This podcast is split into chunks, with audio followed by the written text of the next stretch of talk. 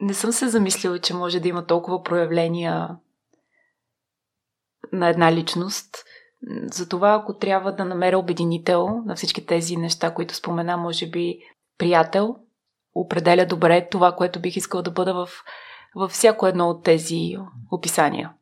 Независимо дали става въпрос за професионална изява, за отговорност към хора в залата, като инструктор или като работодател или като ментор. В крайна сметка трябва да има отношения между мен и всички останали основания на доверие. Затова смятам, че добър приятел, добър събеседник, може би е едно добро описание. Добре, а самочувствието тогава? Отново ли идва от а, това дали си добър приятел и събеседник? Не мисля, че съм от хората с високо самочувствие. И в такъв случай да разбирам, че това, че се появяваш на корици на списание, по никакъв начин не променя нещата за Не теб. трябва. Не трябва да ги променя. Стойността на хората често пъти се проявява тогава, когато те получават повече власт, повече популярност.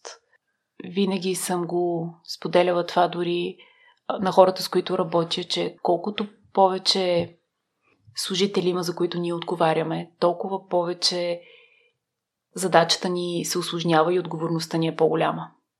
Така че, ако човек има някаква популярност, това го прави по-отговорен. Би трябвало да го направи по-внимателен за примера, който дава за отговорността, която носи. Надявам се това да не ме променя. Често пъти ние си мислим едно за нас, хората имат друга оценка. Много ми се иска да вярвам, че и в двете посоки в случая оценката е еднаква. Аз започнах да чета книгата на Джей Шети Мисли като монах или живее като монах и имаше едно определение за нашата самооценка. Ние не сме това, което ние си мислим, че сме, нито пък сме това, което другите си мислят, че сме. Ние сме това, което си мислим, че другите си мислят, че сме. Не съм сигурна дали го споделям. По-скоро си мисля, че ние сме това, което другите си мислят, защото ежедневно се докосваме до много хора, независимо с какво се занимаваме, какво правим. Всеки един от слушателите ни в момента сигурно съм има различен достъп до хора в ежедневието си. Но в крайна сметка начина по който ние сме повлияли на всеки един от тях, това ни определя. Дали сме направили живота на хората по-добър, дали сме наранили, дали сме обидили, дали сме осложнили живота на някой. Това, това ни определя. Да, действително не толкова мнението им, защото често пъти мнението на другите се пречупва през техния собствен живот, през тяхната собствена самооценка. Но в крайна сметка начина по който ние сме се появили и отразили на техния живот е това, което ни определя. Нали, твоето определение за успех? Ние вчера си говорихме в предварителния разговор и може би малко се отличава от а, средностатистическото мнение. Трудно е да се говори за успех в тези а, толкова сложни времена, в които често пъти хората се изправят пред кръстопът на ценности, на решения, на избори, които правят. Затова успеха под съвременната форма на това за някакво материално благополучие или популярност за мен лично не описва по никакъв начин реализацията на един човек. Може би доколко хора си се докоснал, колко човешки животи си променил към по-добро, да, това може би е успех.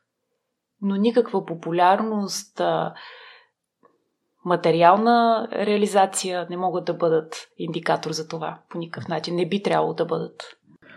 И за момента смяташ ли се за успешна? Искам да вярвам. Искам да вярвам, че съм успешна, защото го виждам в залата за йога. Много е мило. Получавам, често получавам писма от хора, които не познавам. Често пъти писмата са от малко по-възрастни хора, които са ги написали на ръка по стария начин. Листове хартия, написани на ръка, сложени в плик с моето име и оставени на рецепция в студията ни. И искреността, благодарността, която лъха от тези редове, това е нещо уникално. Не може да се сравни с почти с нищо, което ми се е случвало. Хора, които изобщо не ме познават, да ми благодарят, че живота им се е променил, заради това, че те са намерили студията ни, че те идват и практикуват. Това ги е направило по-здрави, по-доволни, по-щастливи. Дори никога не са идвали в мой клас. Те са ходили в класове на колеги, но знаят каква е идеята за Йога Вайб, знаят как е създадено студиото, че аз съм по някакъв начин свързана с това и пишат, за да ми благодарят и да ме насърчат да продължавам. Това е уникално усещане.